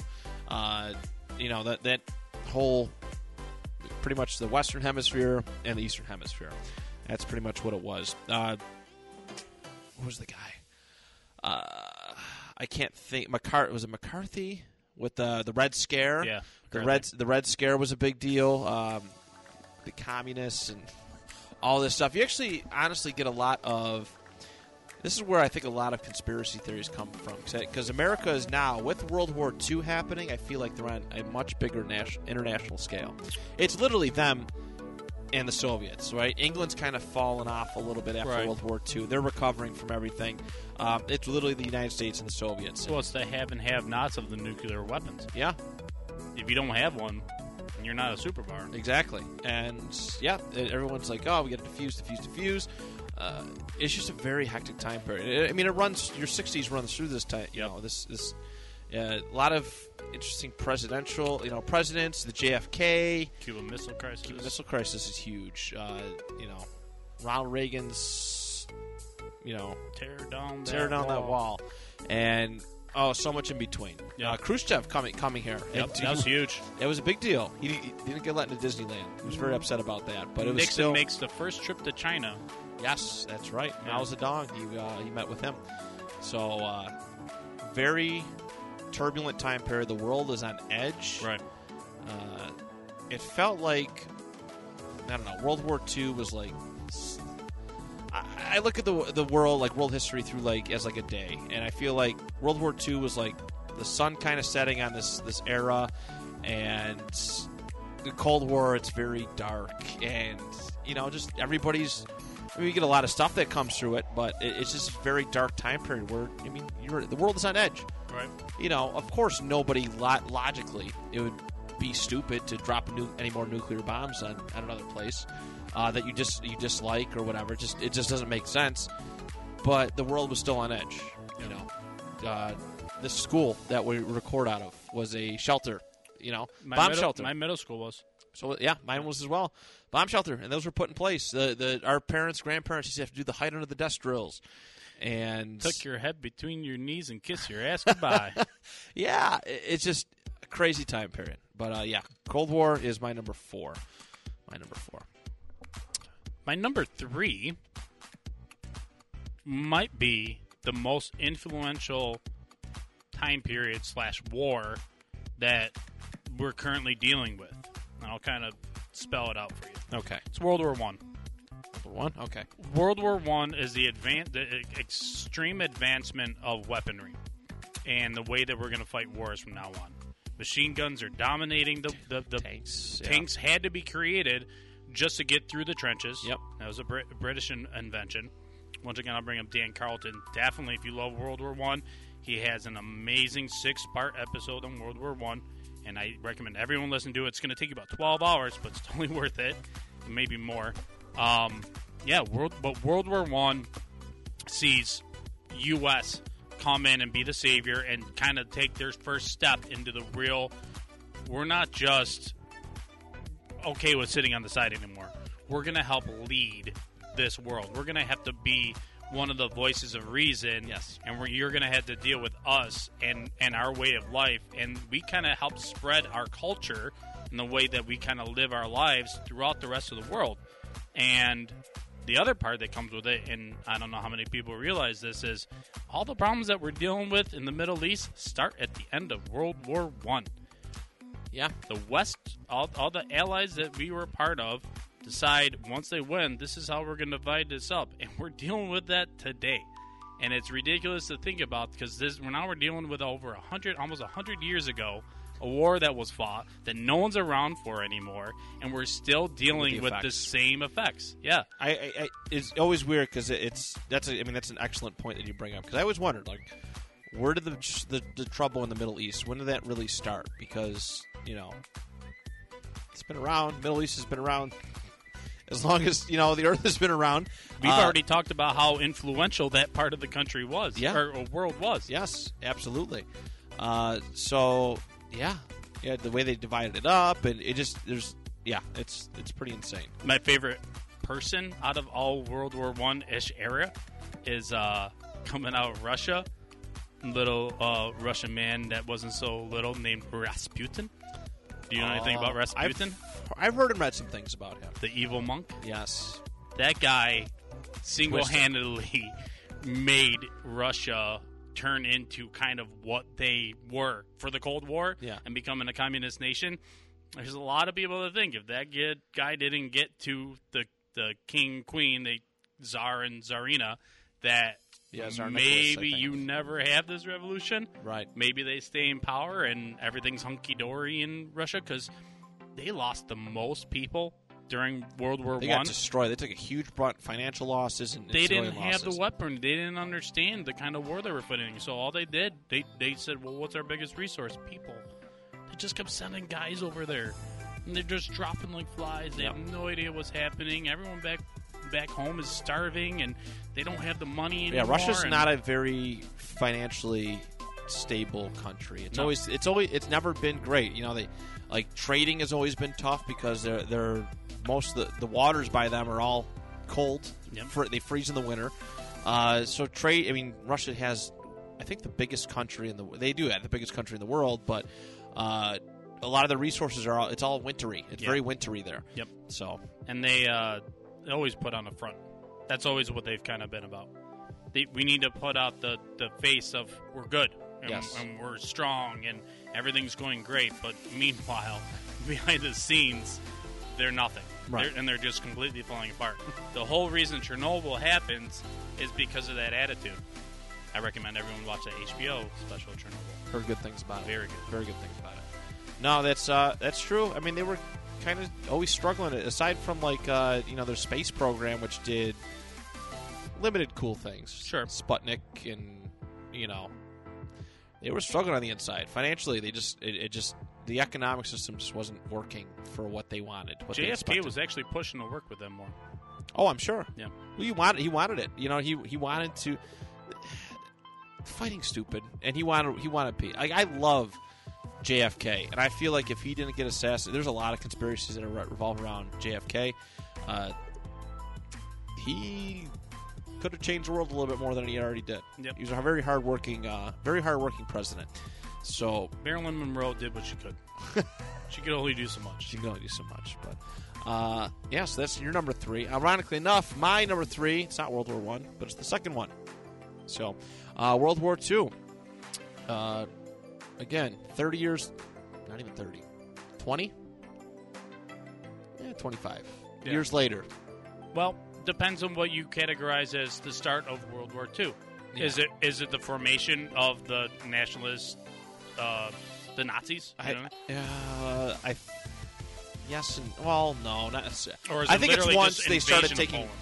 I think the invasion of Poland is where I marked the start of it officially. Once Hitler started, he gained his power, and then he started trying to invade, and and the League of Nations was just appeasing him. Mm-hmm. It just constantly appeasing him. Okay, we'll give you this if you stop. Okay, yeah, yeah, yeah. And he just goes and invades someone else. Right. Uh, is insane. Uh, appeasement didn't work, and it showed the, the, the weak leadership of the League of Nations. Right, Churchill's successor, I can't remember his name, but Was it? Pretty or, sure. Or Oh, pre- predecessor would be predecessor. well, Churchill was a, a voice in Britain, Right. and then at post World War One, he's pushed aside. Oh, yeah, yeah. yeah. There's You're a right. new guy that comes in. Can't remember his name right now. no, He's- Churchill was World War II. He, no, he is Oh, I as gotcha. well. Okay. He's both. Okay, you're right. And and he wanted to take a stronger stance Against Germany. against Germany. But the other guy was like you're saying is listen, we're just we're all trying to just rebuild. a lot of people are And get along. missing money and you need to get this thing going again. Yeah. Worst decision ever. Yeah. No, it was uh it was bad and it led to a lot deaths to a lot of people. Obviously we all know the Holocaust. Uh it's just amazing and you know, I think people like to throw around certain phrases that were used around that time. Communist Nazi. I think that people like to throw that those phrases around a little bit too loosely. All right. I nowadays I do, but uh, it, it it is pretty amazing how people like how a guy like Hitler rose to power. You know, it's it's it's pretty incredible. Like, and maybe somebody gets offended that I say that, but like Hitler was a very very smart man. He's an evil evil human being, like the epitome of evil, but a very smart. His his takeover of Germany, he played on their fears, right? Um, yeah, look what all these these powers took away from us back in World War One with the Treaty of Versailles. Versailles. We're gonna t- we're gonna go take take what's ours. Yep. And they start invading places and Yep. stuff, and it's a long drawn out conflict. Um, you know, FDR gets elected for his third and fourth terms uh, during this time period. Pearl Harbor, uh, a lot of stuff culminates in this World War II time period. And like I said, it was a, a big shift of of the balance of power. Uh, before that, bef- like World War One kind of era, like England was that world superpower, and they fell off. Uh, France uh, they became Vichy France, and they just kind of fell off, uh, you know, after Germany invaded them. And it was legit. All that's left is what we just talked about previously: U.S., U.S. and, and Soviet Russia. Right. Uh, it's crazy how many world powers s- like sunk. Like I would probably consider Italy world power around then. Japan, uh, Germany. You know, they just kind of all fell off, and then there were two. So, Right. Uh, but yeah, that is my number three. Let's move on to our number two. Number two is World War II for me. Ah, So to put in perspective, kind of like how Germany got to a place where they would willingly accept and embrace such an absolute lunatic. Well, and we have to say first that not all Germans, you know, there were several assassination attempts made on Hitler. They Oh, didn't. A lot of Germans didn't want him in power, but there's only so much you can do. So, um, what kind of drove his uh, election into power is they were going through a recession like people can't even imagine. And the way that I've always been told to put it in perspective is you get up in the morning and you, you have a family of three and, and you got to go and support, right? And the wife's at home. So, all right, I'm going to get up in the morning and get dressed and I have this loaf of bread and I eat it. And I get, wi- wife says, all right, honey, uh, that was the last of the bread for the morning and, and the rest of the day. So on your way home from work, can you stop by the market and pick some up? And he goes, yeah, of course when he left that morning, that that bread was twenty cents. When he came home, it was twenty dollars. The recession is almost people don't have any understanding of the financial struggles the day to day people were facing. Yeah. And they didn't know what else to do. And then here came this guy, this this man and I mean it wasn't this rhetoric immediately of just like, listen, all these specific people, Jewish people, you know, the, the Hebrew nation are bad. It's, he, he wove it in eventually because he knows how to manipulate people. right. And he clearly is one of the most evil in, individuals we'll ever see in our, our, our lifetimes. One hundred percent. So, but he wove everybody into the idea of first off, everyone turned their backs on us and they blamed us for everything that happened in World War One, and we know that's not true. We weren't bad people, and they weren't. They were just the biggest. They I think they were really just weren't. the biggest country on this that, that side. right. right? Austria, Hungary, I think was Exactly. the one that they, they were small. They were small time. Austria and Hungary split like after World War One, I, think. But Yeah. Germany was just the big. They were the fall, the fall, the fall guys. Yep. So and then you know so world war ii kicks off and we slowly get dragged in and we're fighting on two fronts and i just love the the greatest generation right that's what we call them and they were and and obviously they were getting drafted but at the same time so many of them would have gone and fought anyways they didn't care You know, pride. There's a lot of American yeah pride. and It was cool to be an American back then. Right, because Yeah. you're like, we can make a difference. We did it before. We can do it again. Yes. We see something that's obviously wrong. And sorry, Japan, I'm going to say this too. You were horrible people. You did some horrible things Yeah. during that time. And they don't get nearly the same attention that you that you see Germany get, obviously, with Holocaust. That was obviously horrendous. But Japan was doing some pretty me- messed up stuff. You ever heard of the rape of Nanking?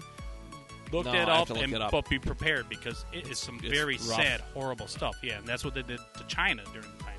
So, World War II was really the, the first time that I was able to read about like straight up good versus evil comic book stuff, man. We're talking about being this. you- You have a picture, I love sharing it every 4th of July, of Captain America punching Hitler Yes. in the face and like, all right, the America, we're we're these true heroes, and we're gonna go take on this supervillain, and we got we got the guys that are gonna go take care of them, and you got like even we're still dealing with a GI Joe.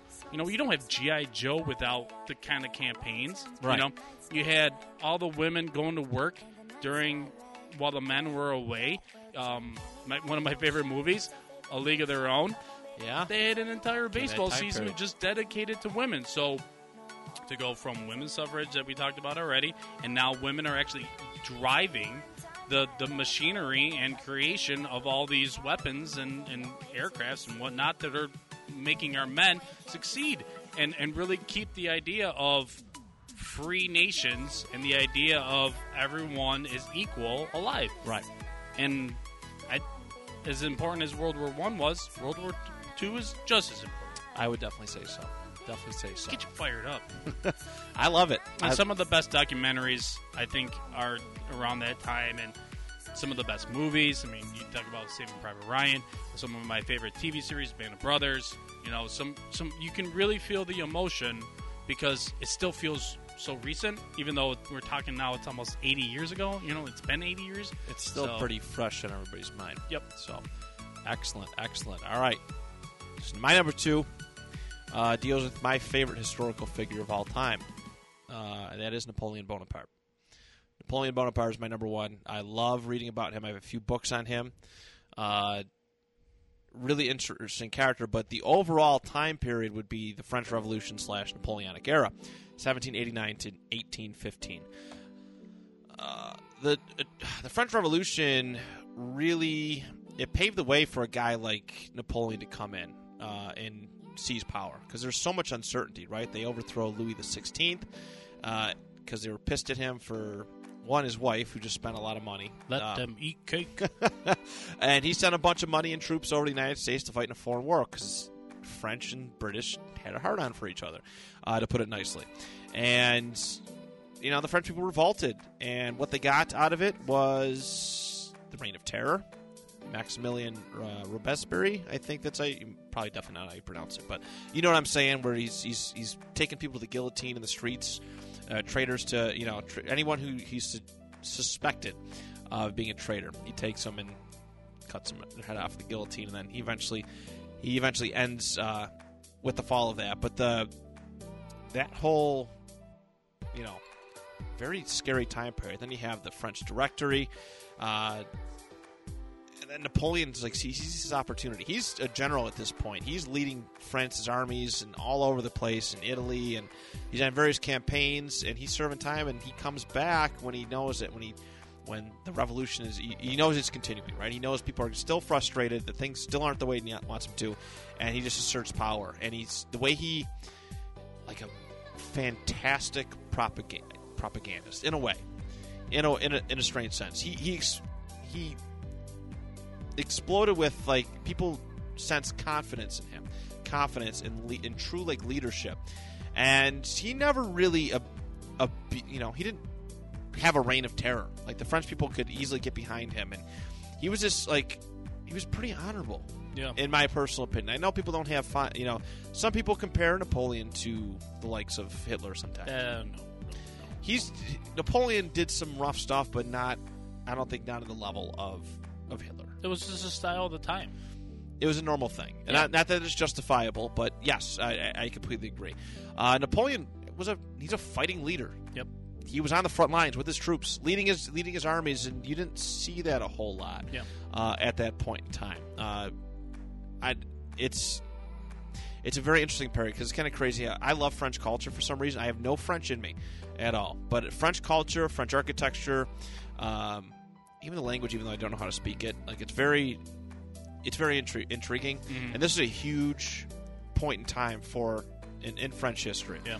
So it- it's a turning point from going from a monarch to become an empire, and then you know within a few years, Napoleon's taken over various places. He's got he's setting up putting different people, different people he knows, on various thrones across Europe. Still trying to compete. Uh, I love his. Uh, oh, what was it? He had a s- a s- I forgot what was his system called. I gotta. f- He had some kind of system where it, it kind of like blocked it. it it left Britain out, and it, he's trying to strangle them like economically, so he can invade. But he s- just still cannot. He could not like overthrow that. He All right. had trouble. And it was kind of cool. It was almost like a, a world war in a sense because they threw everything that they had. Europe threw everything that they had at him.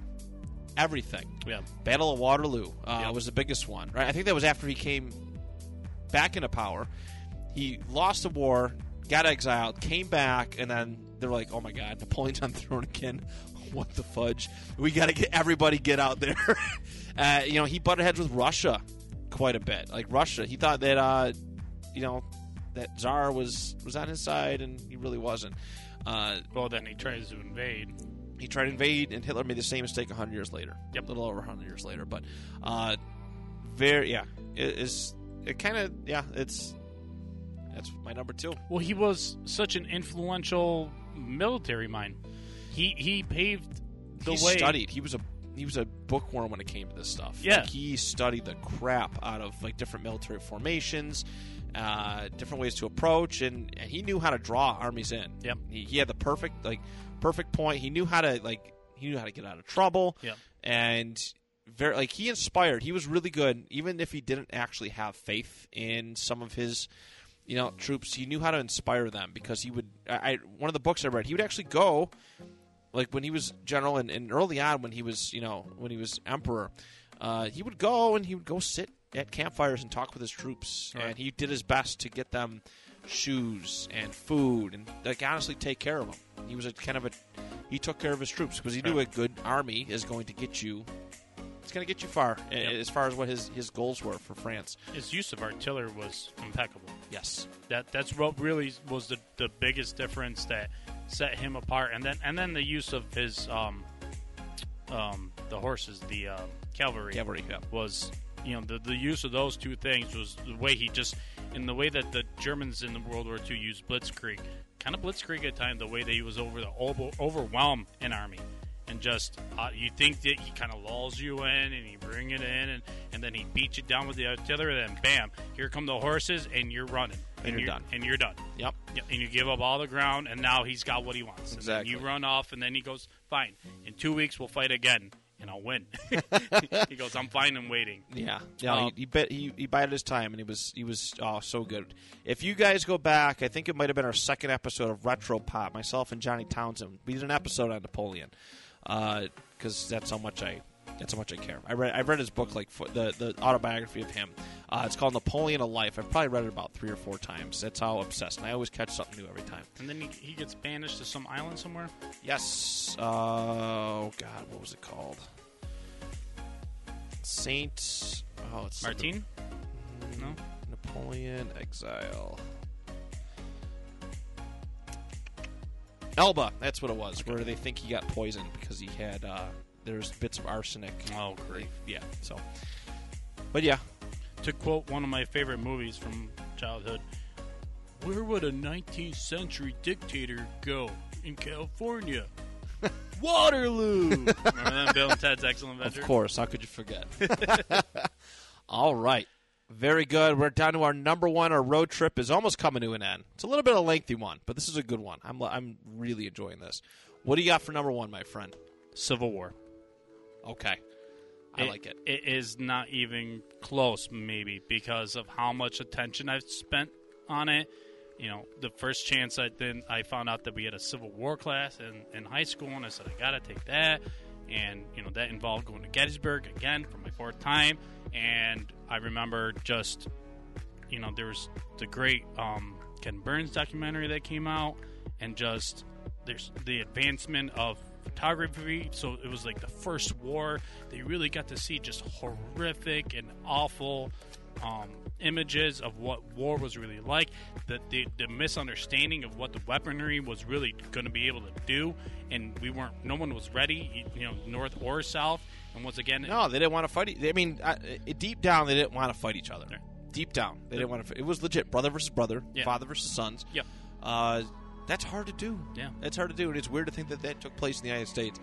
Like uh, Gettysburg is an emotional place for for me. I knew somebody who told me that every he goes down there, and he said he cried when he seen the cemetery. He cried because that's uh, like it's it's pretty emotional. The the, the long lasting effects of it, and and I understood it. I, I understood why he cried. yeah, I, I completely understood it.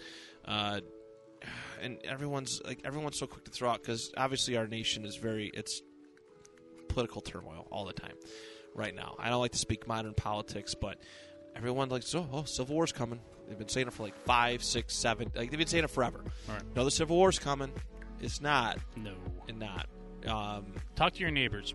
You, you realize you turn have off way the more news, in common. Yeah. Turn off the news. Turn off your social media. Yep. And go talk to people. Yep. And honestly, it's so it's so much better when you do it that way. Honestly, you you'll you have an easier time talking your differences out with somebody face to face than you will over online because I agree. everybody's just too emotional wired. But Yep. um, but it's sad that that's like everyone quick to throw out Civil War. Like they're excited for it. It's like. uh, You guys have no idea. Re- You read have no about idea. it. Read about it. Go to Gettysburg. Go Yeah. s- go go to the museum. Yeah. Go see that cemetery. was it in Antietam, where Yeah. in Antietam they um, the casualties are you can't even fathom it, and just these men were were, were fighting in this uh, cutout railroad line, right? And they're just falling on top of each other, piles and piles of men and young men.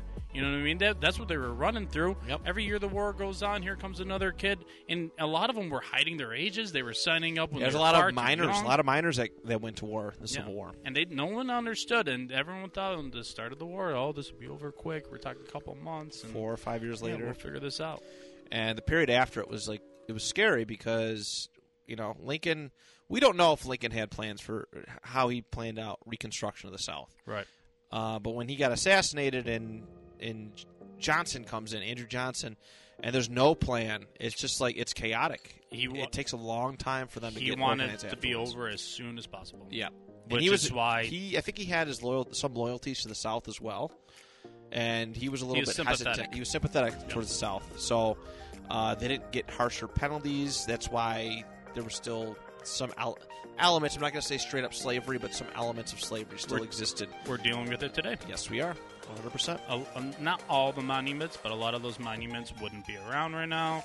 The the overall use of the Confederate flag. I mean, could you imagine what it could have been like if, if Lincoln would have not been assassinated and would have been able to really keep the forward push down into the South and establishing of these days are done. Yeah, You didn't have that. The, the second that treaty was signed at Appomattox, and then not too long after, they assassinated. In fact, it's like two weeks later, maybe? It might be two weeks later that, that Lincoln is assassinated. that's right. Yep, but Ford Cedar, I, I think it was pretty pretty quickly after that. Did you watch that Grant um, three part Grant um, documentary I on a don't History I Channel? think so. I watched Watch it. that. Is it good? It's, really, good. good. I watched uh, like they have like some video stuff at, at the Gettysburg Museum that I really really enjoyed. And I would like if because we did it in Pat like on the way back home. Well, We went to uh, Hershey Park and then we're like we're close to Gettysburg. Let's go check it out. So we drove like the hour south, and then like so we were kind of just seeing it in pseudo in a sort of rush. Uh, but I would like to uh, I would like to go down there and appreciate. Go do the tour. Do, do, the, uh, do it Fourth of July weekend because the battles were July 1st to 3rd. Oh, the the recreation.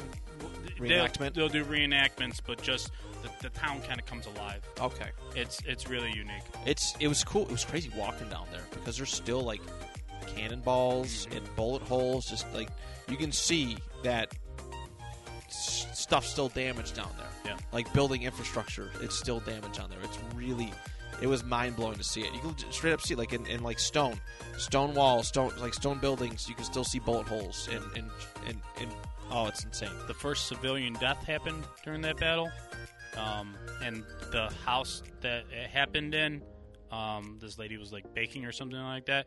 But it's right next to a Holiday Inn, and that's where when I was on my field trip, that's where we stayed. It, it's li- you literally can see it from like the balcony outside your hotel room. Right, right. which is so crazy that like it's so much of the town is still preserved and and dedicated. It is to very the- well preserved yeah. town. Very well preserved town. Do the uh, do the uh, Stonewall March and get a real idea of what they were dealing with when trying to do that that march to to take over the Union position and what they were going across. I mean, dude, you're marching across a football field, if not more. And then once you get to the road, you have to go over a fence. Once you get over the fence, you gotta go past the road. Once you get over that road, you gotta go over another fence. And it's like, how did anyone think this was gonna work? and the whole time you're thinking of like, you got cannonballs just like, like Coming at ya. unimaginable. Th- And the way these men died from these wounds was horrific. The mini ball, it, it, it wasn't like now where it kind of kind of ripped through you and, g- go through you, and and obviously that's not good. But this stuff would ricochet in your body. It was, it was soft metal, and it would the way that it would just like stick inside you and like shatter bones. And everyone died of just horrific gangrene. And It's, oh, it's so sad. so It is. I don't know why that dark stuff sticks in my mind so much, But but, it's the truth. It's I think it's uh, I think it's an important thing. To, it's always an important thing to look at. Yep. Uh, especially with how fragile society is nowadays. Um, and number one, you've already mentioned it. Uh, it's clo- it's well, it's the American Revolution, but it's also the colonial American period as well. Love colonial times. Uh, the military styling was interesting. Um, it, it's kind of it, it's pretty crazy that once like word got back that there's this this entire continent that nobody from Europe or Asia had seen before. there's just this flood of countries just trying. It's like being the first man on the moon. Like everybody's, you're racing to be that, fir- you know, that first person, that first person there, establish a colony, and you know, I, I think it's an important time period to look at too, because you know, our country was built on immigrants. Well, I mean, yes, there were na- there were Native Americans here previously, but um, for for the uh, the ideal the ideology of the United States has been this melting pot. Yeah. And you look at all the different countries that had stakes in in the United States, and in some form or fashion. Uh, Russia, I think Russia had like Oregon for a little while. They had a lot of West Coast stuff. Uh, Spain, England, France, the uh, the Deutsch, the Deutsch of New Amsterdam. Uh, there's a lot of Port. I think Portugal had some stock as well. Uh, there was a lot, and then slowly they started like combating each other, and then it, was- it really came down to Spain was there for a little a little while. I think they were there during the American Revolution. They had like Florida. They had Florida. They had Florida, but like for the most of the East Coast, of what would become the United States, it was like France and England, and then England pushed the French out of there, and Yeah. that was that was kind of where we all where we all were. But there was a lot. I mean, it's it's. I try to think like I know people who move from faraway places all the time. They come locally, and I get to meet them and stuff, and it's pretty scary. But you kind of know about those places, right? You know about you can know information about those places ahead of time. These these immigrants from these other countries who were seeking religious freedom uh, and, and various other things, they came here. They didn't know what to expect. Right. What are we getting into? You know, uh, are there people there? They might not have known that there was Native Americans there. Some of them befriended them. Uh, some of them got into constant fights. Right. You know, the, the Roanoke, the, the Roanoke Colony is like, I love that story. I went down to Outer Banks. I didn't realize that Roanoke was so close, and I, I went and scouted, and they have a park like where it all was supposed supposedly happened. And I was looking for the, I was trying to find the tree, the, the tree where it says. Uh, uh, Somebody inscribed something in there. That's all what uh, the captain came back and found after, because he was gone for like three years. He came back, and the colony was gone Gone. uh, Salem witch trials, uh, a lot of very testy America. You know, it's it's a very testy time, Right. but uh, pretty coo- cool, like an exciting in an uncertain sense. Right. It, like you said, it was like going to the moon. It was nothing. You had no idea what you were getting into, Yeah, and and to it wasn't like the journey across was fun. no, it was a Horrific. long, miserable ride. Yeah. People were eating uh, worm, like worm and beetle infested biscuits Mm-hmm. and stuff. Uh, that's something I, I remember learning. Uh, it was treacherous, but when we got there, you were excited, and then but you had to start from scratch. You had to start building these places, cultivating the land. Uh, you know, you got to figure out what what you're around. You gotta you gotta survey the land. So, uh, yeah, crazy, crazy, insane times, crazy, insane times. But yeah, colonial America, American Revolution, of course, we already covered that a bunch. Uh, that is my number one, and that is the end of this road trip. That was a lot of fun. It's weird that uh, we picked a topic of, of favorite history times, and it took forever to talk about. It's weird. it's almost if there's been hundreds and thousands of years to talk about. It's crazy. No, I, I feel fulfilled. Usually, like my my favorite like podcast time is like an hour and 15 But when it's good, like we just spit out. Not to pat ourselves on the back or anything, but this was good. I felt good. I felt good. I love talking history. I don't know if I know enough to do. uh, I I might.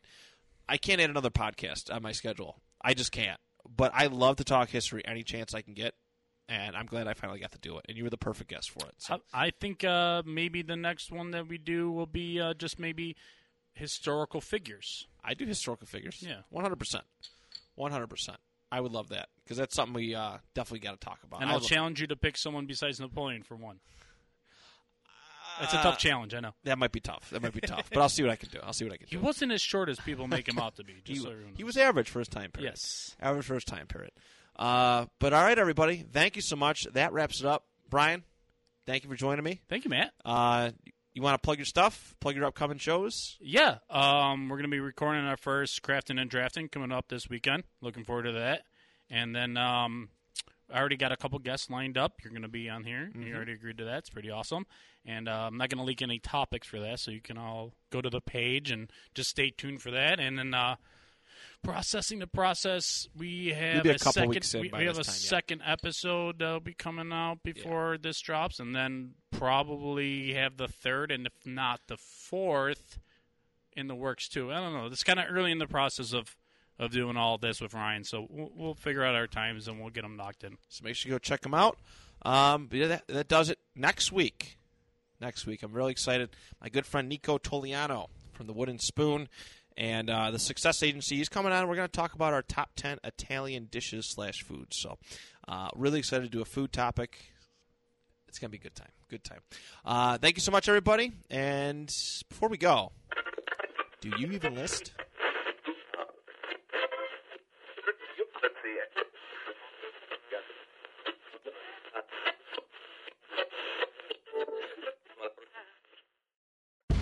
Hey, Anthony, Yeah, Chris. should we tell the people about our new show? Our new show, Yes, not back issues. not hardly awesome. No, this is Chris and Anthony just can't stop. Hey, man, we just can't stop. Can't stop, won't stop. Never gonna stop. That's right. We're back. BICBP radio.com. They should go listen to it right now. They really should. Where can they listen to it? BICBP radio.com. bicbp radio.com. Chris and Anthony just can't stop. Stop, stop till they drop. That's right.